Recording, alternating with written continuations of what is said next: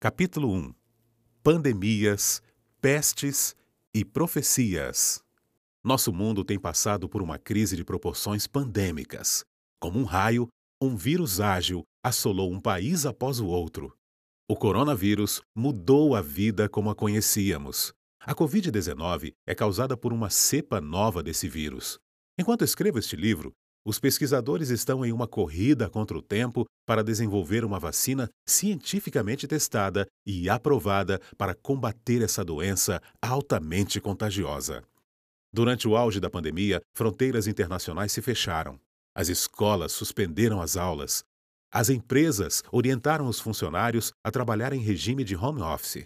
Os restaurantes deixaram de abrir. Cinemas, parques de diversões e outros locais de entretenimento também fecharam as portas. Eventos esportivos e grandes convenções foram cancelados. A população foi instruída a evitar aglomerações. O distanciamento social se tornou um assunto predominante dos noticiários. Governos estaduais e municipais colocaram cidades inteiras em confinamento domiciliar. Em alguns países, o sistema de saúde ficou saturado. O índice de desemprego cresceu vertiginosamente. Notícias sobre a pandemia dominaram os noticiários por meses. Canais jornalísticos internacionais e locais cobriram o problema dia e noite sem parar. Os meios de comunicação apresentavam a questão todos os dias. Recebíamos atualizações dos responsáveis pela saúde pública praticamente a cada minuto. O mundo inteiro pareceu consumido por este minúsculo vírus de fácil transmissão. Diante disso, ficamos com mais perguntas do que respostas. Muitos desses questionamentos giram em torno de temas religiosos. No fundo do coração, buscamos respostas. Respostas para perguntas difíceis. Esperança além da crise, página seis. Onde está Deus em meio a tudo isso? A covid dezenove é um juízo divino ou apenas um vírus aleatório que fugiu ao nosso controle? O que a Bíblia tem a dizer sobre pestes ou pandemias? Trata-se de um sinal do fim do mundo? Existe esperança para a nossa vida pessoal, familiar e para o mundo? Preciso lhe garantir que Deus não é o autor da doença. Ele não é o originador do sofrimento nem das enfermidades. O primeiro capítulo da Bíblia diz que, ao final da semana da criação, Deus olhou para o mundo e disse que era muito bom. Gênesis um, trinta e um. Deus criou um mundo perfeito, sem nenhum traço de enfermidade. Não existiam vírus nem bactérias mortais. Não havia sofrimento nem morte. As doenças não faziam parte do plano divino original. O projeto de Deus era que a Terra fosse povoada por pessoas felizes, saudáveis e santas. O pecado é um intruso em nosso mundo. Ele invadiu nosso planeta por meio de um ser angelical chamado Lúcifer. Esse anjo foi criado perfeito por Deus. Porém, ele se rebelou contra os princípios do governo divino no céu há milênios. Expulso de lá, estabeleceu-se em nosso mundo e, a partir de então, tem causado todo tipo de sofrimento e dor por aqui. Os seres criados por Deus foram dotados com liberdade de escolha. Sem essa característica, é impossível amar. Se o amor não existisse, a vida teria pouco ou nenhum significado. Felicidade genuína é resultado do amor. Porém, como foi criado livre, Lúcifer escolheu não amar. Preferiu o caminho do egoísmo e do mal. Esse mesmo anjo caído enganou Adão e Eva, assim como havia ludibriado um terço dos anjos do céu. A Bíblia chama o diabo de mentiroso e pai da mentira. João oito, quarenta e quatro. A R A. O último livro da Bíblia, o Apocalipse, o descreve como aquele que engana o mundo todo. Apocalipse doze, verso nove, nova versão internacional da Bíblia. A primeira mentira de Satanás foi dizer que Deus não queria realmente dizer o que disse.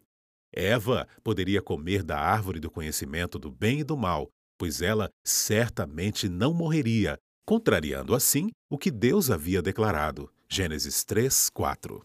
De acordo com a mentira da serpente, Eva poderia transgredir os mandamentos de Deus sem qualquer consequência grave. A primeira mulher da humanidade Pensou que, se comesse da árvore, acessaria uma esfera mais elevada de existência. Satanás alegou que Deus era arbitrário, um tirano autoritário que não pensava no melhor para suas criaturas. Doenças e morte. Quando Adão e Eva pecaram, abriram uma porta para doenças, sofrimento e enfermidades. Deus não quis que fosse assim. Em essência, o pecado é a separação de Deus. Leia Isaías cinquenta e nove, um e dois. Afastados dele, ficamos desconectados da fonte suprema de vida e saúde.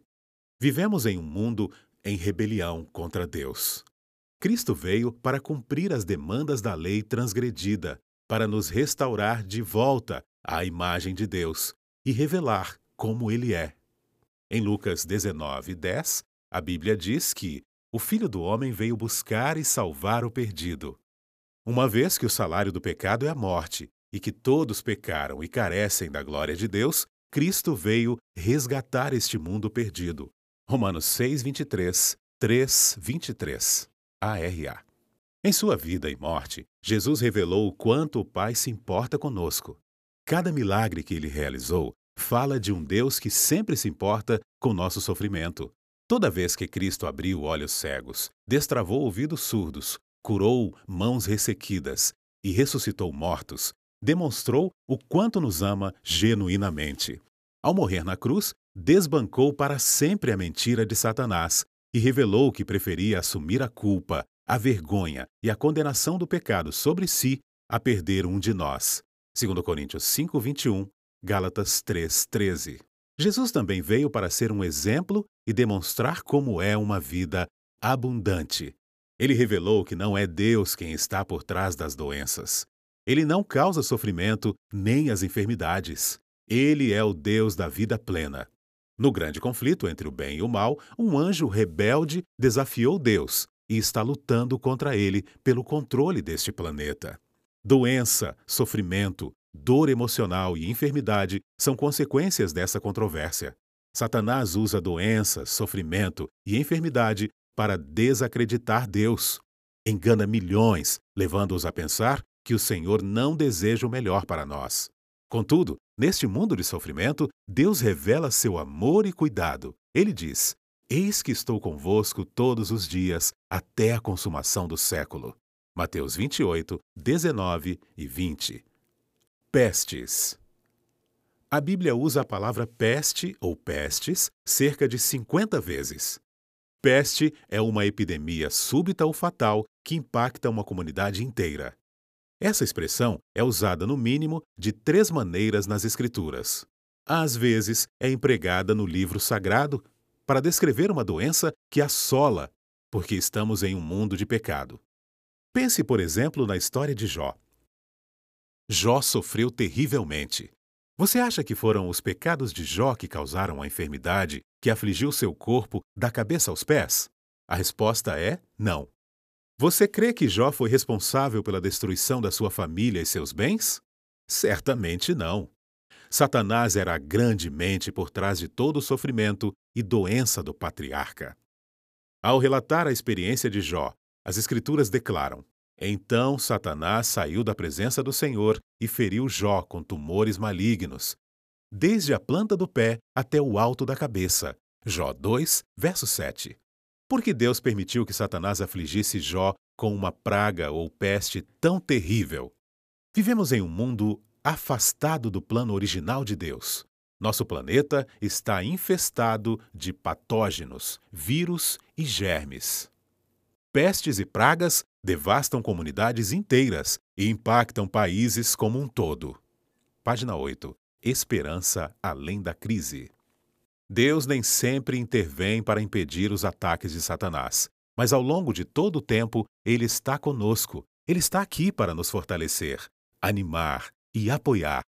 Com frequência é nos, com frequência é nos momentos mais difíceis da vida que buscamos a Deus com maior fervor e ansiamos mais profundamente pelo céu. Há um segundo sentido para a palavra peste na Bíblia. Às vezes, as pestes são os juízos de Deus sobre os ímpios. Há ocasiões em que os profetas do Antigo Testamento descrevem pestes como o instrumento de Deus para conduzir seu povo rebelde ao arrependimento. Os profetas Jeremias e Ezequiel usam o termo vinte e oito vezes em conexão com os juízos divinos. Você pode dizer que isso é meio estranho, mas pense no Egito. As pragas sobre essa nação na antiguidade foram meros desastres naturais ou juízos de Deus para livrar seu povo? Em amor, Deus enviou uma advertência após a outra para os egípcios. Em sua graça, enviou repetidas mensagens para eles, a fim de evitar o desastre que viria. Mas, deliberadamente, eles recusaram os convites amorosos de Deus. Assim, seus juízos caíram sobre aquela terra. O amor fala com ternura, mas, às vezes, se comunica em tom estrondoso para chamar nossa atenção. O grande propósito de Deus em todas as nossas experiências de vida é nos conduzir para mais perto dele. Um terceiro uso para o termo peste na Bíblia se insere no contexto da retirada do poder protetor divino. Há momentos em que o Senhor retira sua presença e permite que as consequências naturais do pecado aconteçam. Você se lembra da ocasião em que os israelitas foram picados por serpentes no deserto? Muitos morreram por causa do veneno. Deus simplesmente retirou sua presença para permitir que a consequência das escolhas pecaminosas do povo se manifestasse. Seu propósito era que seus filhos se arrependessem e voltassem a acatar sua vontade. Quando nos deparamos com pestes assolando o mundo, pode ser que Deus esteja fazendo um chamado claro para levarmos mais a sério nosso compromisso com Cristo, experimentarmos um arrependimento mais profundo e entregarmos nossa vida completamente a Ele.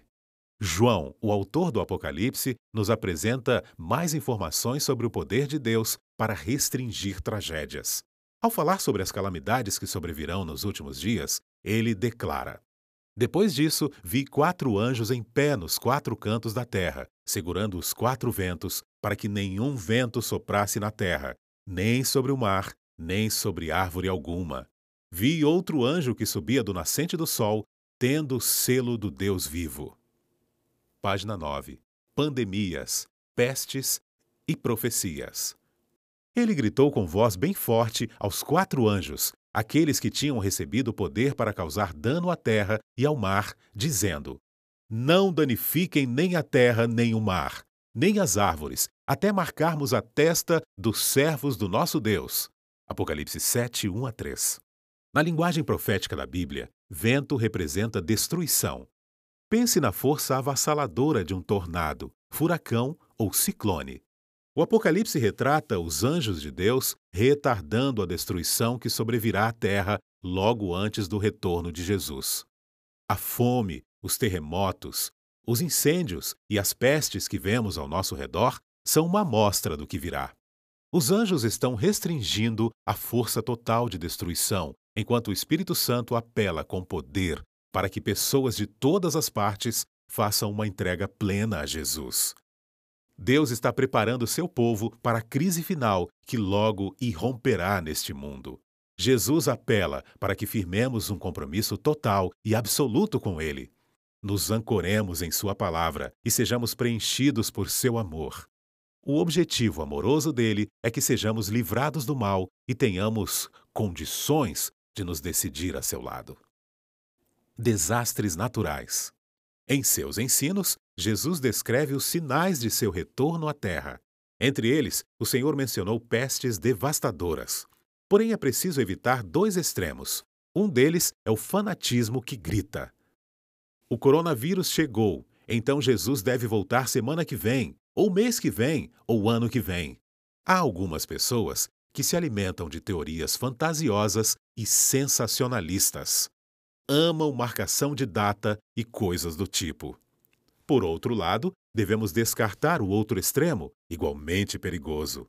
Os que estão desse lado da moeda pensam que o vírus não tem relação alguma com os sinais dos últimos dias.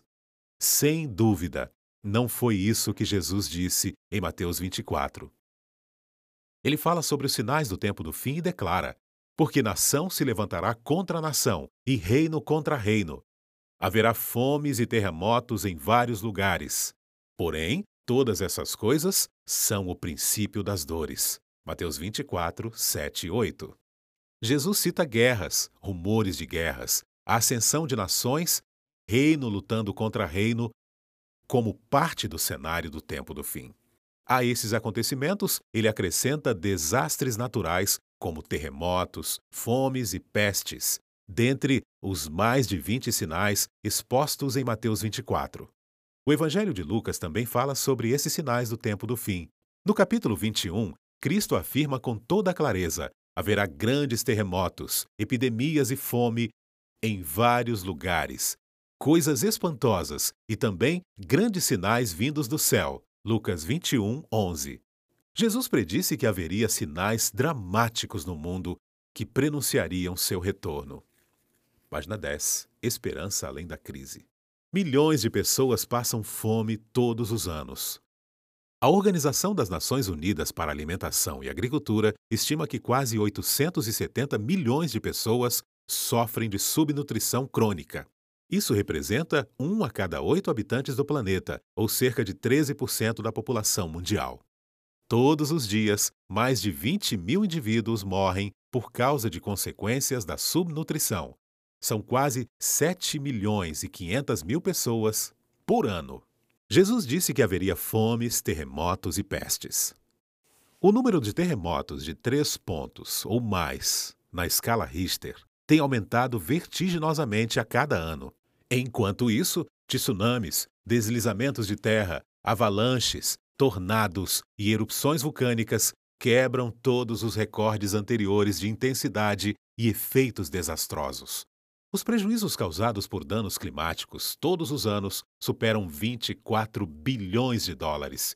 É como se toda a natureza estivesse dizendo: Senhor, chegou a sua hora de voltar para nos livrar. Em dois mil e quatro, o terremoto de Sumatra-Andaman. Em dois mil e quatro, o terremoto de Sumatra-Andaman e o tsunami na Indonésia, que o sucedeu, cujas ondas ultrapassaram trinta metros de altura, ceifaram mais de duzentas e vinte mil vidas, além dos muitos outros milhares de indivíduos que ficaram feridos. O terremoto que assolou a província de Sichuan, na China, em doze de maio de dois mil e oito, matou quase setenta mil pessoas e outras dezoito mil ficaram desaparecidas.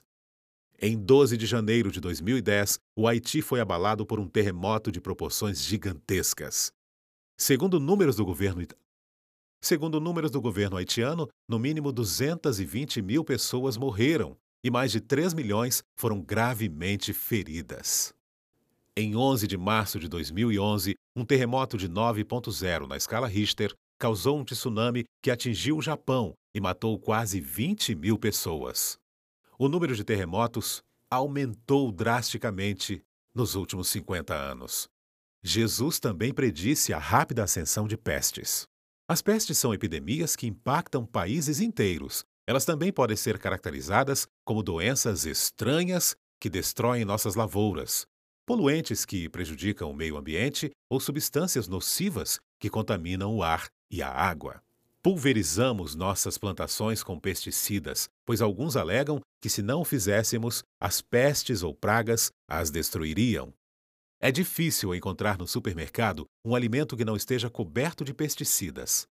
A agricultura ao redor do mundo usa dois bilhões e quinhentos milhões de quilos de poluentes tóxicos por ano. Esses defensivos agrícolas são absorvidos pela terra até chegar aos lençóis freáticos e oceanos. Pesticidas e fertilizantes artificiais têm provocado consequências devastadoras para o meio ambiente e para a nossa saúde. Um grupo de cientistas publicou um documento que foi denominado Aviso à Humanidade. Escreveram: não nos restam mais do que uma ou poucas décadas antes que se instale um caos irremediável na Terra. É bom ficar claro que não foi um pastor atrás de um púlpito que disse isso. Foi um grupo de cientistas. Eles declaram: as perspectivas para a humanidade serão imensamente diminuídas. Eles estão se referindo aos distúrbios que a humanidade vem provocando na natureza. Outra forma de peste são as novas doenças que têm surgido ao redor do mundo. Você já se questionou sobre essas novas epidemias? De onde elas vêm? Antes de a ciência encontrar solução ou vacina para uma, outra aparece. Pense nas pestes que ceifaram milhões de vidas nos últimos anos. Tivemos a doença da vaca louca, a gripe aviária, a AIDS, a doença de Lyme, o vírus de Marburg, o vírus do Nilo Ocidental, a SARS, Ebola e agora a covid dezenove. Sinal do fim? Isso quer dizer que o novo coronavírus que tem assolado o mundo é um sinal da volta de Cristo? Ele não se destaca isoladamente como um sinal do fim. No entanto, ao olhar para o quadro mais amplo, as pestes consistem em um dos múltiplos sinais que Jesus prediz que aconteceriam antes de seu retorno. Eventos como esses indicam que o tempo está se esgotando e que estamos nos aproximando rapidamente do retorno de Cristo. O cenário está sendo montado para o clímax dos acontecimentos descritos nos livros proféticos de Daniel e Apocalipse, e tudo se cumprirá em breve. À luz das predições de Cristo em sua palavra profética, o que podemos esperar do futuro? Os desastres naturais aumentarão. Fomes, terremotos e pestes ocorrerão com mais frequência. Assim como nos dias anteriores ao dilúvio de Noé, quando um mundo pecaminoso, cheio de imoralidade e violência, encheu a taça de sua iniquidade em rebelião contra Deus. Nosso mundo está se preparando para os juízos divinos finais. Em seu amor, Deus apela a um planeta que o abandonou. Não há nada mais importante para ele do que salvar tantos quanto possível. Quando Deus retira seu poder protetor, desastres naturais e doenças que trazem morte se alastram. Ele não causa essas tragédias, mas as usa a fim de demonstrar a fragilidade da vida. Elas nos colocam de joelhos para buscarmos a única fonte de segurança, que é Cristo e as promessas de sua palavra. A Bíblia é um livro repleto das promessas de Deus. A esperança eficaz, página doze. Quando perdemos a esperança, nuvens escuras de desespero pairam sobre nossa cabeça. O futuro parece sombrio e o amanhã incerto. A esperança nos move do que é para o que será. Ela pinta o futuro em um conjunto de cores brilhantes. Ergue nosso espírito da lama lá embaixo para o céu acima de nós. Página doze. Esperança além da crise. A esperança não é um desespero vão ou um anseio vago por um amanhã melhor. Não é um desejo sem fundamento nem uma expectativa incerta. Nas Escrituras, a esperança é uma expectativa forte e confiante, baseada nas promessas imutáveis de Deus, com a certeza de que aquilo que você espera será alcançado. Ao escrever o livro de Romanos, Paulo declarou que tudo o que no passado foi escrito para o nosso ensino foi escrito, a fim de que pela paciência e pela consolação das Escrituras tenhamos esperança. Romanos quinze, verso quatro. O apóstolo enfrentou as mais severas provações na vida. Foi apedrejado, espancado, condenado injustamente e encarcerado. Mesmo assim, escreveu aos cristãos de Roma que estavam enfrentando momentos difíceis. E o Deus da esperança encha vocês de toda a alegria e a paz na fé que vocês têm, para que sejam ricos de esperança no poder do Espírito Santo. Verso treze. O Senhor é um Deus de esperança. Quando nos apropriamos de sua preocupação amorosa por nós, em todas as circunstâncias da vida, nosso coração se enche de alegria e paz, transbordando de esperança. As promessas de Deus revelam esperança para hoje, amanhã e eternamente. Providenciam uma base segura em um mundo inseguro. Encorajam nosso coração e nos dão a percepção de que não estamos sozinhos. Comunicam esperança à nossa mente angustiada e paz a nosso espírito ansioso. Embora possamos enfrentar desafios e a vida não seja como planejamos ou desejamos, as promessas de Deus são certas. Nossa fidelidade não é baseada na ideia ilusória de que nada de mal acontecerá conosco. Não é fundamentada no sonho mítico de que cada dia é mais fascinante que o anterior. Às vezes, coisas ruins acontecem com pessoas boas. Vivemos em um mundo ferido. Doença, sofrimento, pobreza e enfermidade afligem tanto os justos quanto os injustos. Mas há uma diferença. Aqueles que depositam sua fé em Deus são cheios de esperança. Nossa esperança está firmemente ancorada em um Deus que nunca nos desaponta. Veja Hebreus seis, dezoito. está enraizada naquele que está conosco em nossas provações e dificuldades. É fundamentada no Cristo que um dia assumiu a forma humana, que nos entende e nos fortalece em nossas provações. Veja Hebreus quatro, quinze. Ele se identifica conosco em nossas lágrimas e consola nosso coração. Veio para nos proporcionar a esperança de um amanhã melhor. Que hoje seu coração se encha de esperança. Jesus voltará em breve. Então, o sofrimento, os desafios e as dificuldades da vida acabarão e viveremos com Ele para sempre.